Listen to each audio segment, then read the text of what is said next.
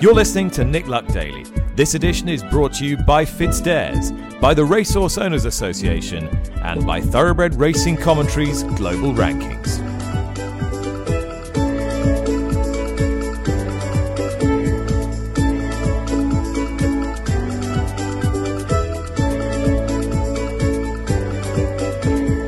Hello, good evening. Thank you for listening. This is episode 37 of the Saturday edition. My name's Charlotte Greenway, and it's Friday the 13th, unlucky for some, lucky for others, of May. This week's news has been dominated by the results from York's three day Dante Festival, following multiple performances full of quality. Emily Upjohn was the star of the show on day one, taking the Musidora Stakes for John Gosden and Frankie Dettori by five and a half lengths, which rocketed her to the head of the Oaks market. There are, however, slight concerns over her tendency to run a little free in the early stages, and here's what Rishi Persad thought of her performance and whether she could put it up to the likes of Guinea's third Tuesday in the Oaks. I'm always taking these trials in the context of what she beat. Um, she continues to beat what she faces pretty impressively at Sandown and at York. Um, similar to her, the other horses, or the majority of the other horses, the other quartet, were unexposed, and that's what the trials are all about. So I'd like to see her up against a little bit more proven form, and obviously she will face horses with a bit more proven uh, pattern company form, and that's what uh, the Oaks will will provide us with. But you can't help but fail to be impressed with the manner in which she goes through the race at the end. Slightly concerned about the way she goes through the early part of the race. Yesterday was definitely signs of keenness, um, and you wouldn't want that to happen at Epsom. Um, but she's clearly got an enormous amount of talent, and she's a huge player in the Oaks. But whether or not I'd want to back her at a price like that would be a, a bit of a question mark. I think there are a lot of good fillies lining up in the race. Arguably just as impressive, considering it was only his second start, was Desert Crown in Thursday's Derby trial, the Dante. In contrast to Emily Upjohn, he was beautifully relaxed throughout the race and picked up nicely to stretch away from what looked a decent field. He was quickly trimmed into 2 to 1 for the Derby, and as well as it being nice to see Sir Michael Stoute having a leading contender for the race, it's also great to see jockey Richard Kingscote have a real chance of landing his first British Classic. Is 2 to 1, however, too short, as Aidan O'Brien has unleashed some impressive trials winners over the last couple of weeks, including Changing of the Guard and Stone Age. Well, Lydia Hislop gave her opinion on his performance, as well as the comments made after the race. I thought he was really good. That was just his second start. Um, it looked like a competitive Dante field. Um, and I thought that he dealt with it very, very well indeed. Some signs of greenness in the latter stages, just going out a little bit to his right, but I'm sure he'll have learned plenty from that. And I was also taken with how sort of quietly, serenely confident Sir Michael Stoute was after the race. That was a record equaling with Sir Henry Cecil's seventh success in the Dante, and he's taken two of those previous winners on to Derby Glory, and also a horse that's been beaten there in Workforce on to Derby Glory. So it is a, a race that he uses really well as a stepping stone. And he said that the horse he thinks is well balanced, so will handle Epsom. He seemed to be confident that he would stay. He's a son of Nathaniel. I'm so pleased to see what Nathaniel is doing now. It's absolutely fantastic and quite right, given how good a racehorse he is, he was, and now he's proving himself as a sire as well. Oh, the other thing, interesting thing he said actually, was they had a small setback around about February, which meant that they couldn't get him to the track any earlier than here. They didn't rush him, but he was ju- just about ready for this. So you would expect reasonably quite a large step forward between this run and his next one, which will hopefully be in the Cazoo Derby. Today at York was all about the seasonal reappearance of the incredible Stradivarius, who certainly didn't disappoint the crowd by winning his 18th group race. Another to catch the eye was Kevin Ryan's filly Fonteyn in the listed race over a mile. She was a maiden going into the race, was quite keen early, but did it well in the end, and the daughter of Darley's Far looks to have a very, very bright future. This weekend, the feature race is the Lockinge Stakes at Newbury, where Baaeed will look to extend his unbeaten record and confirm himself as one of, if not the, most exciting horse in Europe. He's set to face nine rivals. Closest in the market is last season's 1,000 guineas winner Mother Earth, who was ultra consistent in Group 1's last season. Another Group 1 filly that will be taking him on is Andrew Balding's Alcohol Free, who shone last season at Ascot and Goodwood, and her jockey Rob Hornby discussed her chance with Tom Stanley. She had the hood on for her first run of the year just because we wanted to make sure she, you know, she kind of did it all the right way round. Uh, you know, small field, messy enough race.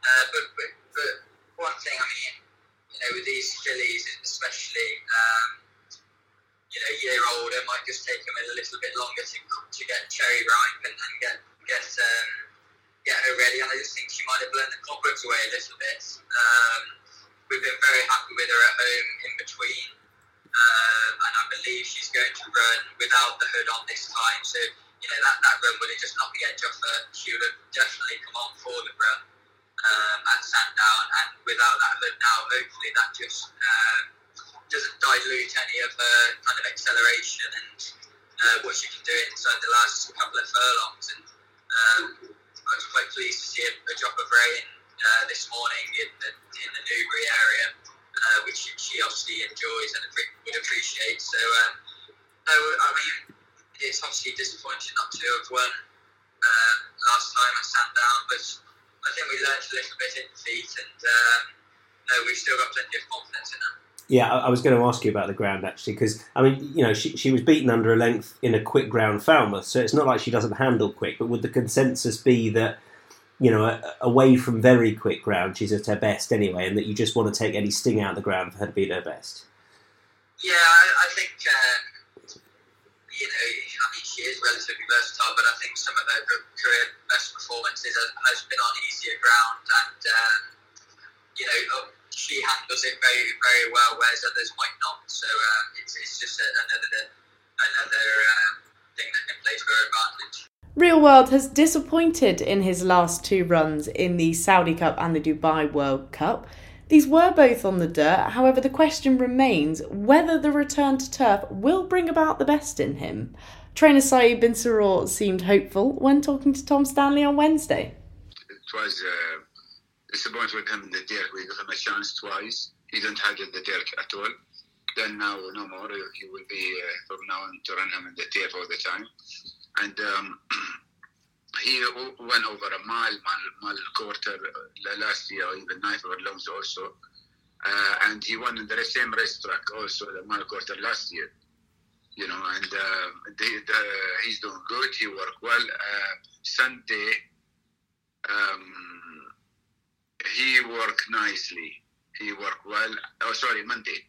Last Monday, and and um, he worked really well over a mile, and he's spot on now for this race. Uh, you know, and um, I hope no shoes for him. I know mm-hmm. that Baaeed, he's a superstar in the race you know, but uh, we'll give him a chance, see how we go. But I'm, I'm happy so far with him. Yeah, you might be bumping into one of the, the best milers we've seen for a while, but there we are. Do you know what? I'm I, I love that you ran him on the, the dirt. Uh, you know, being a fan of of, um, of, of dirt racing, I, I think it added so much intrigue to the two dirt contests he ran in in Saudi and Dubai. The fact that he was such a good turf horse, and the question was, would he handle it? We know the answer to that now, but is there a is there a worry that it might have left a mark on him in any way? The fact that he he, he ran two two races on the dirt and didn't handle it, or do you feel he is you know he's absolutely fine back on the turf off the back of those runs? No, I mean, uh, uh, like if you look for our record as horses, our horses, we run them in Bay World Cup. Uh, like I won nine times Bay World Cup. Majority of these horses winning, they are TF horses. But we take them back to Dubai, we run the Black Maktoum Challenge and different race, uh, different services uh, there. They handle it, they run big, big races. But um, at that time, I mean, this year we run him in the Zabeel Mile, over mile, and um, Danny rode him, one with him. Then that wasn't time enough between uh, Zabeel Mile to Saudi Cup. Then uh, just wanted to try him. We can handle the Dubai back. You know, we take a chance. We run him in, in um, Saudi. Then um, he jumped slow. Then he missed the break. Then we say, okay, we'll give him a chance again. But in reality, after they woke up, we, we, know he's not, he don't like the, the deal. Then that's it, done no more try, then um, I think the, the turf he be, uh, he's we know he's a different horse. And and just just looking ahead, obviously, you know he's he's run over further and won over further in the past. Is he an out and out miler this year? Do you think, or, or, or could you go back over further? I like I, I believe always this horse is a mile and a quarter. You know, but he, he went over uh, nine furlongs. Then uh, he won also Group Two in France in a mile, but in the Newbury he won a mile and a quarter also. You know, he don't.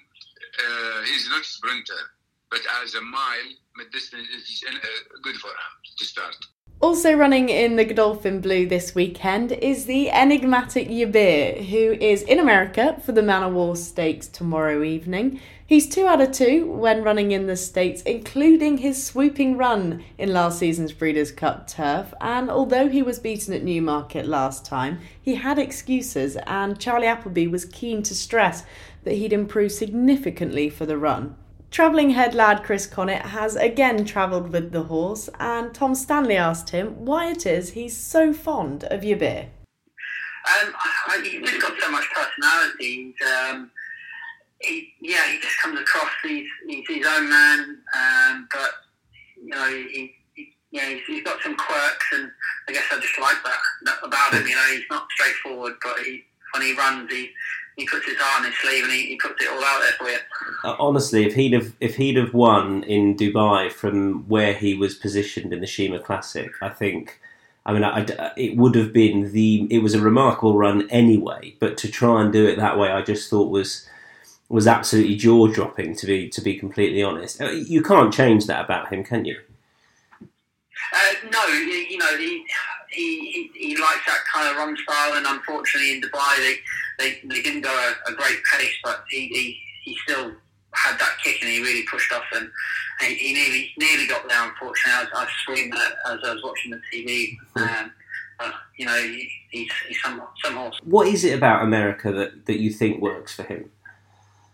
Um, I think I think it, it, it kind of you might just kid him into it, you know, um, going around two turns, two, three turns. It, he's not just running in a straight line. It keeps him interested, and and then you get that nice bit of cover, and then when he peels out, he, he's like, okay, it's rock and roll time. Here we go. Mm. Um, so I think that that's that's really what suits him. Mm. Does, does, he does he just travel really well? Like, is it you know on, on the plane he does everything you want. Off it, he's all, you know almost home from home. Um, it really has been this trip. Um, he, we, we flew out of Stansted into Frankfurt, had, had like six hours on the ground there, and then flew from Frankfurt to, to JFK. And you know, he, he drank a lot. He went into his hard feed, hay as well. He, he, he's just a, a real pro at travelling these days. Um, you can ask for, for more than that, really. Um, and he settled in here at Belmont. We, we did our 42 hours in uh, quarantine in the barn, and he, he, went out to the track this morning, and you'd have thought he'd been doing it all his life. He had a pony to lead him around, but you know he's very happy out here. What's it like for you, Chris, doing doing that sort of flight? Like, just just you know, take me through your your role on the particularly the longer trip, from Frankfurt to America. Um, well, we we always have um, like a, a Jana flying groom, so I'm I'm there assisting them because they're the professionals that flying these horses. So they, they do the real job and they know it day in day out.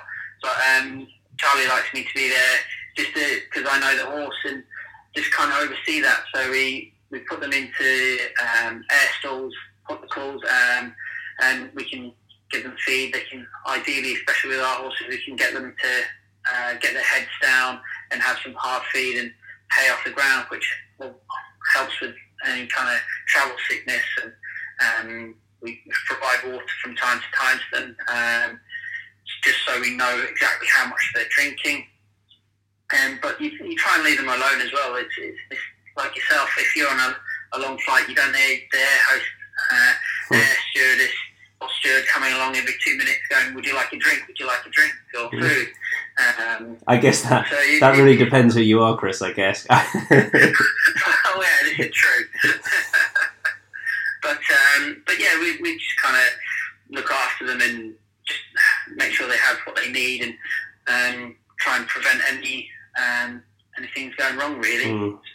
it's a it's it's a it's a long old trip. Um, the trip out here, I think it from box to box, it was about 22 hours all in, which is quite quite a long time for, to travel a horse for. But um, the horse took it well, and uh, we get looked after on the flights as well. So um, yeah, you can't complain too much.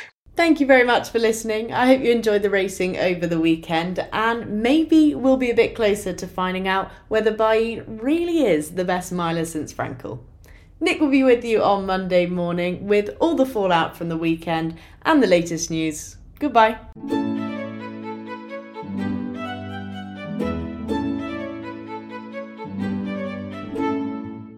You've been listening to Nick Luck Daily, brought to you in association with FitzDares, the Racehorse Owners Association, and Thoroughbred Racing Commentary.